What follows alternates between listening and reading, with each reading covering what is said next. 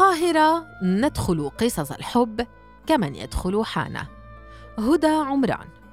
في كتابها لماذا نحب طبيعة الحب وكيماؤه تسمي هيلين فيشر بداية الوقوع في الحب والافتتان بالآخر الحب الاستحواذي أو الحب الملتهب الذي يغير من كيمياء العقل ويجعل من المحبوب موضوع الرغبة شخصا متفردا غير مألوف. ومن المحب مبتلى بالشوق سواء حاول الاقتراب أو الهرب. هذه الطاقة الملتهبة التي تبث البهجة في الروح قد تنقلب في أي لحظة إلى ألم واضطراب. فإذا توجب الفراق على سبيل المثال تقول فيشر إن العاشق يمر أول الأمر بمرحلة الصدمة وعدم التصديق التي يحتفظ خلالها ببعض الأمل ويضع الخطط لنيل المحبوب. وحين تنقطع به السبل تأتي المرحلة الثانية وهي القنوط والاستكانة للحزن. ولعل ما تقوله بشكل علمي هل انفشر عن الحب هو ما أنشده الشعراء والمحبون على مر الزمن. أحد كبار منشدي الصوفية المصريين الشيخ أحمد التوني كان يترنح وهو يغني كل القلوب إلى الحبيب تميل فيتهدج صوته ويتلون بالبكاء وهو يقر من أعماقه بأن الحب شهد في البداية يا أخي آخره سم الأفاعي قليل. الحب شهد في البداية يا أخي آخره سيف الله مسلول. ولنا في حكايات شعراء الجاهلية أسوة على الاعتلال والفناء بسبب الحب. ويتطرق باحث الأنثروبولوجيا الفنلندي سامولي شيلكد في بحث بعنوان عيد الحب في مصر قراءة في الجدل الديني والثقافي إلى التعقيدات التي تحيط بالحب في مصر اليوم. حيث تفشل في الغالب القصص التي تقوم على الشغف الرومانسي إما بسبب المعتقدات التي تحكم على النساء بكونهن غير محترمات لأنهن قبلن الدخول في مهاترات عاطفية غير رصينة أو بسبب الظروف المادية المتردية للشباب الذين يتعرضون للرفض إنهم أقدموا على خطوة رسمية. ويرى شلكة بأن السردية العربية عن الحب تجعله مستحيلا يستوجب التضحية ويكون العذاب من أجل المحبوب جزءا أساسيا في تركيبته لكن يبدو أن فكرة الحب المستحيل أو الشغف المهلك للأحبة غير مقتصرة على التراث العربي. فقصص العشق الأوروبية مثل روميو وجولييت خلدت العذاب ذاته لكن العرب يحملون ثقافة تحتفي بالكبت أكثر من غيرهم.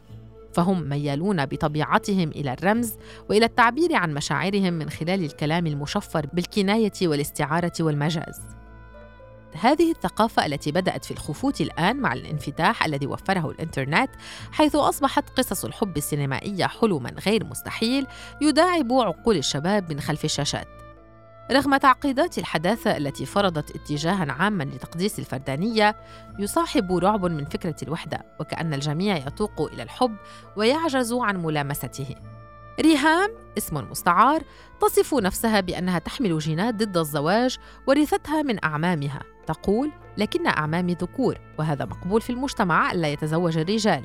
لكن أن تكوني امرأة وضد الزواج وتحاولي الحصول على استقلاليتك فهذه جريمة لا يتحملها الناس هنا. رغم ذلك فهي شخصية رومانسية تؤمن بالحب الذي يغير الأشخاص وبالرغبة في امتلاك المحبوب والاستسلام لتلك العواطف التي تكوي القلب.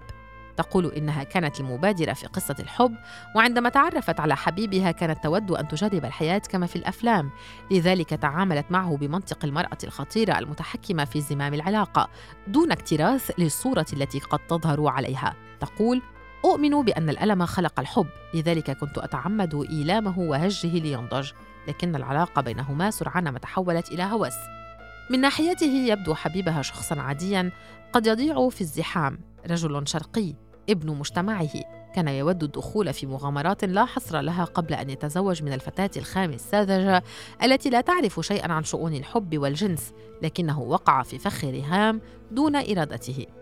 في البداية كان يرى أن جرأتها وموافقتها على ممارسات الجنس معه تعني أنها امرأة سهلة سيئة السمعة، لذلك كان يحاول السيطرة عليها من جهة، ومن جهة أخرى يدخل في سلسلة من العلاقات مع نساء أخريات كي يتمكن من هجرانها، لكنه في كل مرة يتعرف فيها إلى امرأة جديدة كانت ريهام تترسخ في قلبه وتستحوذ على تفكيره أكثر حتى أنه يميل أحيانا إلى تصديق ما تقوله أمه بأن ريهام عملال سحر لقلب الحبيب. لكن مع كل فراق وكل تلويحة منها بأنها ستهجره ينسى منطق أمه ويعود إليها صاغرا طالبا الغفران أنا بهرب منك طوال الوقت. تذكرنا القصة بأبطال الروايات الرومانسية لكنها تحدث هنا في قلب القاهرة لشخصين عاديين لا تربطهما أي علاقة بعالم الفن أو الأدب. تقول ريهام لا أعرف ما الذي أصابني فقد كنت فتاة مطيعة لأمي وأرغب في الزواج لأتخلص من ضغوطها علي. لكن فجأة سئمت من كل شيء كأن شيطاني حضر عندما أحببت وتبدلت بالكامل. كنت أود أن أعيش هذه القصة مع شخص آخر يقدر نعمة الحب. يحترم اختلافي وغرابتي لكنني أحببت شخصا سطحيا يحب ولا يدرك ما يعنيه الحب. نحن الآن مفترقان بسبب خيانته لي. وقد قلت له لن يشفي غليلي سوى أن أخونك لأجعلك تذوق نار لوعتي. أستطيع ذلك ولكني لن أفعل. فنحن مهما افترقنا سنعود لبعضنا وأعرف أن الحب سيقتلنا معا. أسماء اسم مستعار رسامة معروفة سبق لها الزواج مرتين. تقول في المرة الأولى لم أكن أحب زوجي لذلك لم أتألم كثيرا من الفراق بقدر تألمي على نفسي. وفي المرة الثانية كنت أحب زوجي لأنه كان يشبهني وكان فنانا مثلي.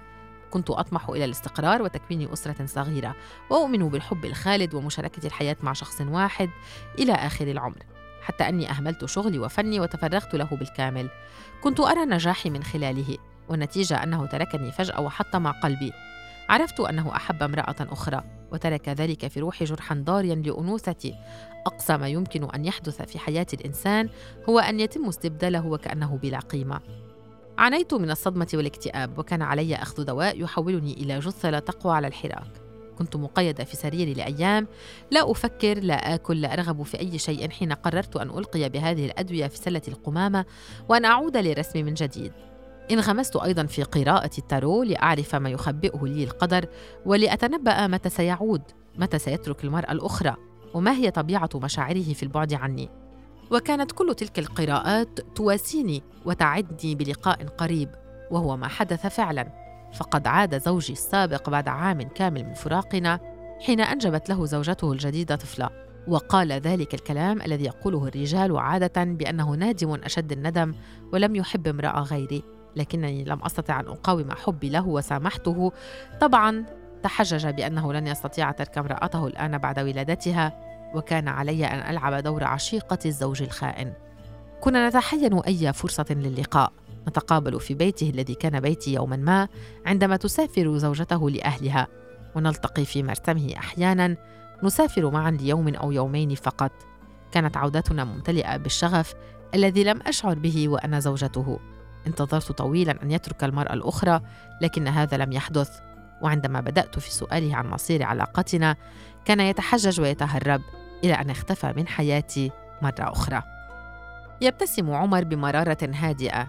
انت عارفة أن دراسات أثبتت أن الجسم بيتأثر بفراق حبيب زي ما بيتأثر بموت عزيز عليه؟ عمر شاب ثلاثيني خارج لتوه من علاقة مع امرأة تكبره بنحو عشر سنوات. يقول إنه دخل العلاقة كمن يدخل حانة من أجل التسلية مغامرة أو فانتازيا امتلاك امرأة تكبره سنا. لكني وقعت في غرامها ولم أعرف أني أحببتها. أدركت ذلك حينما افترقنا وأصبحت العودة مستحيلة. ويحكي عمر عن لحظات الحب التي كان يظن أنها موجودة في الأفلام فقط. كانت امرأة غريبة تحتضنني وتقرأ لي الشعر وهي تبكي وكنت أندهش مما تفعله وأتعلق بها يوما بعد آخر. ولعلني أحببتها لأنني كنت أريد اما ثانية لكنني آلمتها حينما جعلتها تشعر أنها لا تستحق حبي ورحلت دون قدرة حقيقية على الرحيل. ربما كان من الأفضل أن نفترق الآن ففي النهاية هذه العلاقة محكومة بالفشل لأن علي أن أبحث عن شريكة مناسبة وكل المعايير التي أريدها غير متوفرة في هذه المرأة لكنها لا تفارق بالي. أفكر فيها بشكل هوسي. لا أستطيع أن أطرد صورتها من خيالي لحظة واحدة كأنها وسواس يسيطر علي حتى عندما أنظر إليك الآن أراها عندما أنام أحلم بها. حاولت كثيرا أن أبكي لتخرج من قلبي لكني حتى الآن لا أستطيع الاستسلام للبكاء. ذرفت دموعا بسيطة جفت بسرعة. أعرف أني سأتألم لبعض الوقت لكن لابد أن يزول هذا الألم وتزول معه الذكريات يوما ما. على عكس عمر كان خالد هو المتروك في قصة حب وزواج دامت لأكثر من خمس سنوات. يقول إن المرأة تجرح مرة لكن التخلي يظل جرحا غائرا في الذكورة لا يشفى. يقول إن زوجته تركته بسبب الظروف المادية الصعبة وأنها تزوجت من شخص آخر وتركت بنتهما لأمها لتربيها. وفي محاولة للتشبث بها وثنيها عن قرارها أخبرها بأنه مستعد للسفر إلى الخليج للعمل ولكنها رفضته بطريقة مهينة. آخر مرة قابلتها حضنتها قوي وما كنتش عايز أسيبها. كنت أنا بعيط وهي بتعيط وكل اللي بتقوله خلاص خلاص. بعدت عني فضربتها بالقلم. حسيت بالعار وإني مهزوم علشان ما عرفتش أحافظ على عيلتي. بعد ما سبنا بعض ما عرفتش أعمل أي حاجة في حياتي ولا أشتغل. كل اللي كنت بعمله إني براقبها طول الوقت ولما عرفت إنها حتتجوز واحد تاني كنت عاوز أنتقم منها أشوفها وهي بتتعذب للأبد.